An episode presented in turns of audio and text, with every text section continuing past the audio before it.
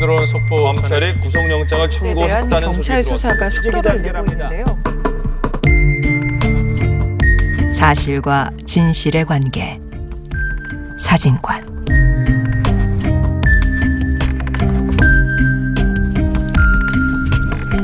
동아일보가 청와대 선거 개입과 하명 수사 의혹 사건에 대한 검찰의 공소장 전문을 공개했습니다. 그래서 이게 이번 주 내내 논란이 이어졌는데요. 사실 보도가 놓친 뉴스의 맥락을 짚어보는 사실과 진실의 관계 사진관.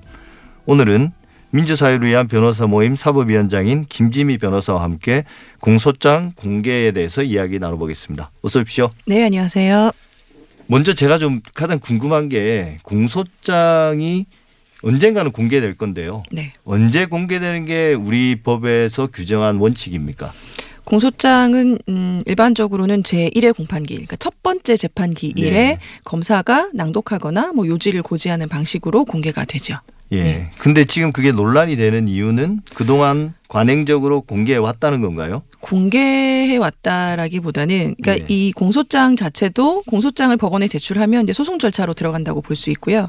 형사소송법상 원칙은 소송 관계 서류는 어, 공판기일 전에는 특별한 사유가 없으면 공개하지 못하도록 돼 있기 때문에 예. 원칙적으로는 비공개가 맞고요. 그런데 이제 검, 그 국회에서 국회 개별 국회의원들이 어, 법무부에다가 이제 공소장을 요구를 하면 그동안 이 관행적으로 그 국회에 공소장을 보내왔죠. 조- 네. 제출을 해왔었고 그것들을 이제 의원들이 뭐 편의에 따라서는 언론에 제공하기도 하고 사실은 시민단체들도 공소장을 확보하는 가장 빠른 방법이 국회를 통하는 거다라는 거는 불문율 같았어요. 예. 그러니까 그런 식으로 확보를 많이 했었죠. 그러니까 전혀 문제 의식이 없이 관행적으로 사실 법 위반 상태가 계속돼 왔다 이렇게 말씀드릴 수 네. 있을 것 같아요. 제가 한 71쪽 되는 거저다 읽어봤거든요. 아, 네. 근데 뭐 쉽게 읽히는 편이더라고요. 일종의 뭐 주장문이니까. 근데 이제 이번에 변호인들이 주장한 것처럼 추측과 예단으로 번복이 됐다. 상당히 검찰 측의 의견서에 지나지 않는다 이렇게 이야기를 하면서 뭐 비판을 했고요. 제가 읽기에도 대단히 좀 뭐랄까요 단정적이면서도 주관적이라는 느낌은 되게 많이 받았습니다. 공소장이 원래 그런 건가요? 그러니까 공소장은 말, 말씀하신 것처럼 검찰의 입장이 100%다 들어갈 수밖에 없는 게 그러니까 쉽게 말하면 검찰이 피고인에 대해서 이 사람이 이러한 죄가 있으니 어, 이 사람을 이렇게 처벌해 달라라고 요청하는 법원에 네. 요청하는 문서예요. 그러니까 검찰 입장에서는 당연히 이 사람이 공소장만 보고도 죄가 있는 것처럼 예, 공소장을 작성해야지 공소장이 그렇지 않으면은 사실은 법원 처음에 법원은 공소장만 보고 재판을 한단 말이죠. 예. 나중에 증거 조사가 다 끝나고 증거를 제출받는 거고.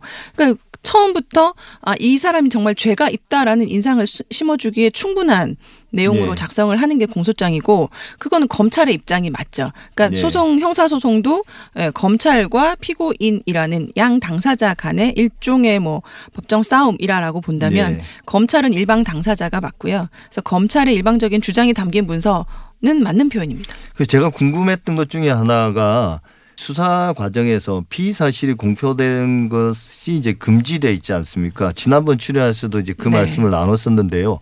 제가 든 의문은 처음에는 어, 공소장을 왜 비공개로 하려고 그러지? 뭘 숨기려나? 이런 생각도 들었는데 조금 더 생각해 보니 피의 사실을 공표하는 걸 금지했다면 공소장도 공판이 되기 전에 공개되는 거는 같은 맥락에서 이해할 수 있는 건가요?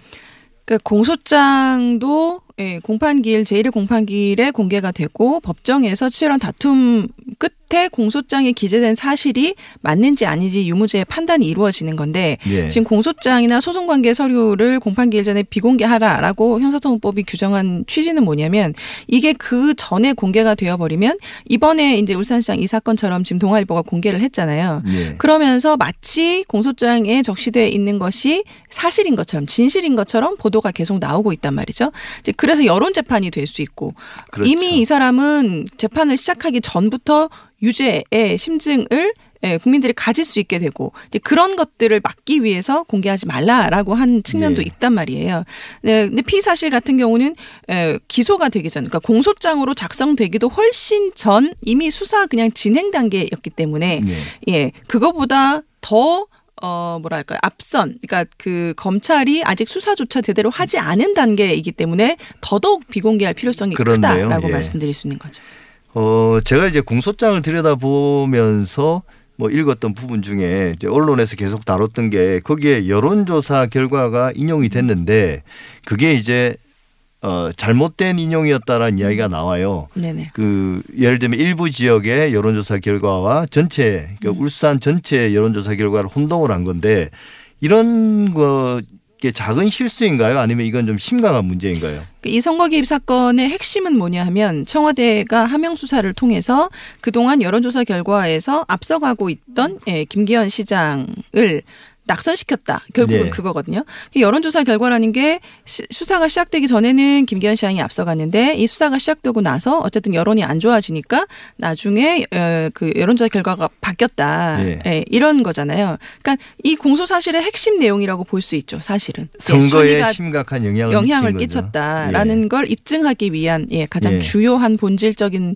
핵심이라고 볼 수 있을 것 같습니다. 그러면 이게 만약에 잘못된 거면 어떻게 해야 되나요? 절차가 뭐 음. 공소장을 변경을 해야 되나요? 아니면 그러니까 우리가 저희가 보통 공소 사실에 관해서 그냥 그 단순 오타나 오기나 뭐 이런 거 같은 경우는 그냥 뭐 수정을 하기도 하고 예. 이게 공소 사실과 관계된 거면 공소 사실에 뭐 동일성이 있는 한도 내에서는 변경을 하는데 이 부분 같은 경우는 이게 뭐 단순 오타도 아니고 그렇다고 이게 공소장 변경의 대상이 되는 사실이라고 볼 수도 없 거든요. 예. 이거는 어떻게 처리를 하게 될지 다 이제 앞서 제가 말씀드린 것처럼 일방적인 주장이거든요.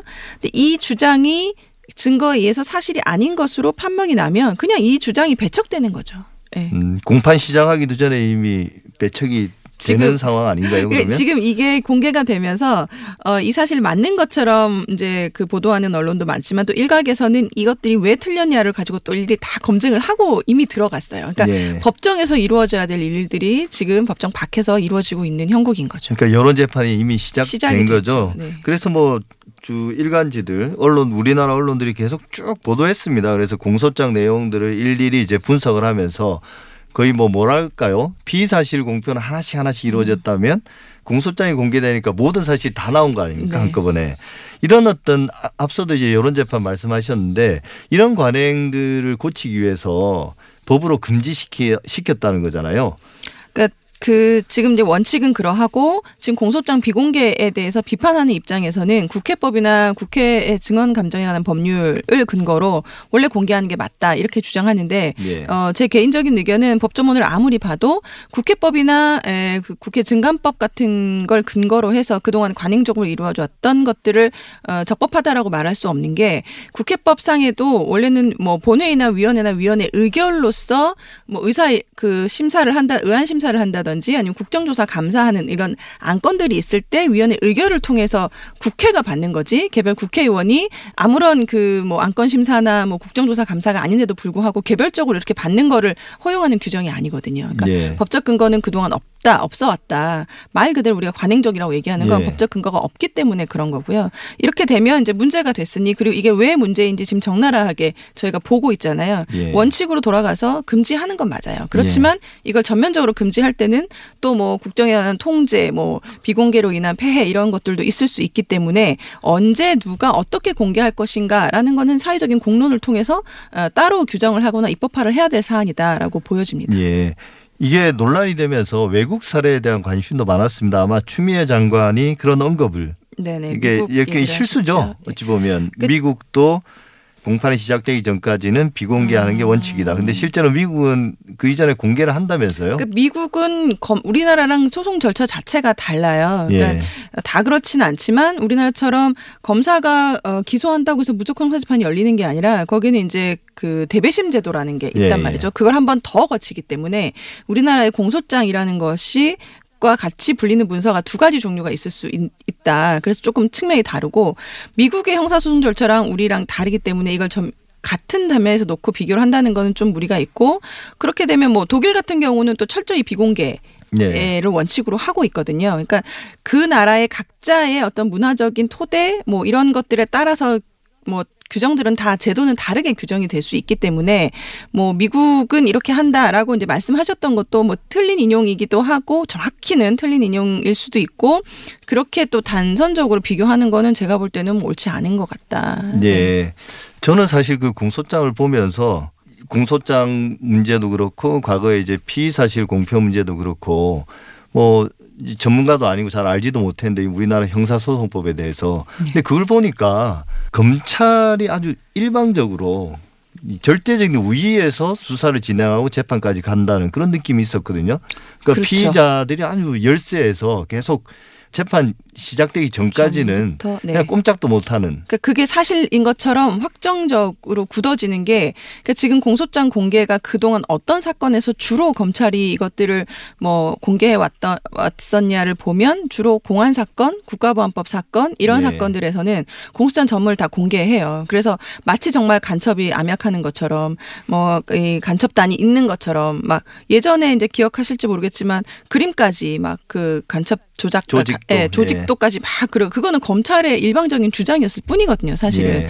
예. 지금 뭐 재심 몇십 년이 지나서 무죄가 나오고 있고 뭐 당시에도 일부 무죄가 나온 사건들이 있고 하지만 그런 것들은 대중의 관심이 아닌 거죠 더 이상 예. 사람들은 그것이 마치 사실인 것처럼 예 그것도 재판을 끌고 가기 유리하니까 예. 예, 검찰은 이제 의도를 가지고 하는 거죠. 그 피의사실 공표 금지와 공소장 비공개만 좀 잘 지켜져도 그런 어떤 형사 사건에서 뭐 피의자들의 인권이 상당 부분 보호될 수 있는 건가요? 그렇죠. 뭐 피, 그러니까 뭐 형사소송법의 대원칙이죠. 무죄 추정의 원칙이라든지 예, 피고인의 방어권 보장이라든지 공정한 재판을 받을 권리 이런 것들을 생각한다라고 하면 지금까지처럼 관행이란 이름으로 무조건 공개해야 될 것은 아니다 그렇게 생각합니다. 어, 그럼 요, 여기와 관련된 어떤 그 공론화 작업이 일종의 시작된 거잖아요. 공론. 그렇죠. 예. 그럼 이제 어떤 식으로 뭐 아까도 말 잠깐 말씀하셨는데 어떤 식으로 결론을 내야 되는 건가요? 그러니까 이게 어 뭐가 옳다 이렇게 말할 수가 없는 게 그러니까 제도 설계는 우리나라의 사정에 맞게 설계를 해나가면 되는 거예요. 그래서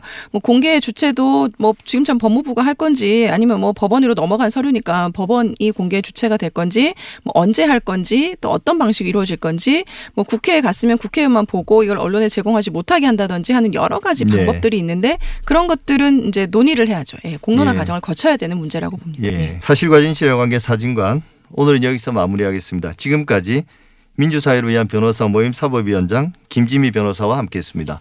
감사합니다. 네, 고맙습니다. TBS 아고라 오늘은 여기까지입니다. 저는 다음 주 토요일 오전 8시 6분에 다시 찾아뵙겠습니다. 감사합니다.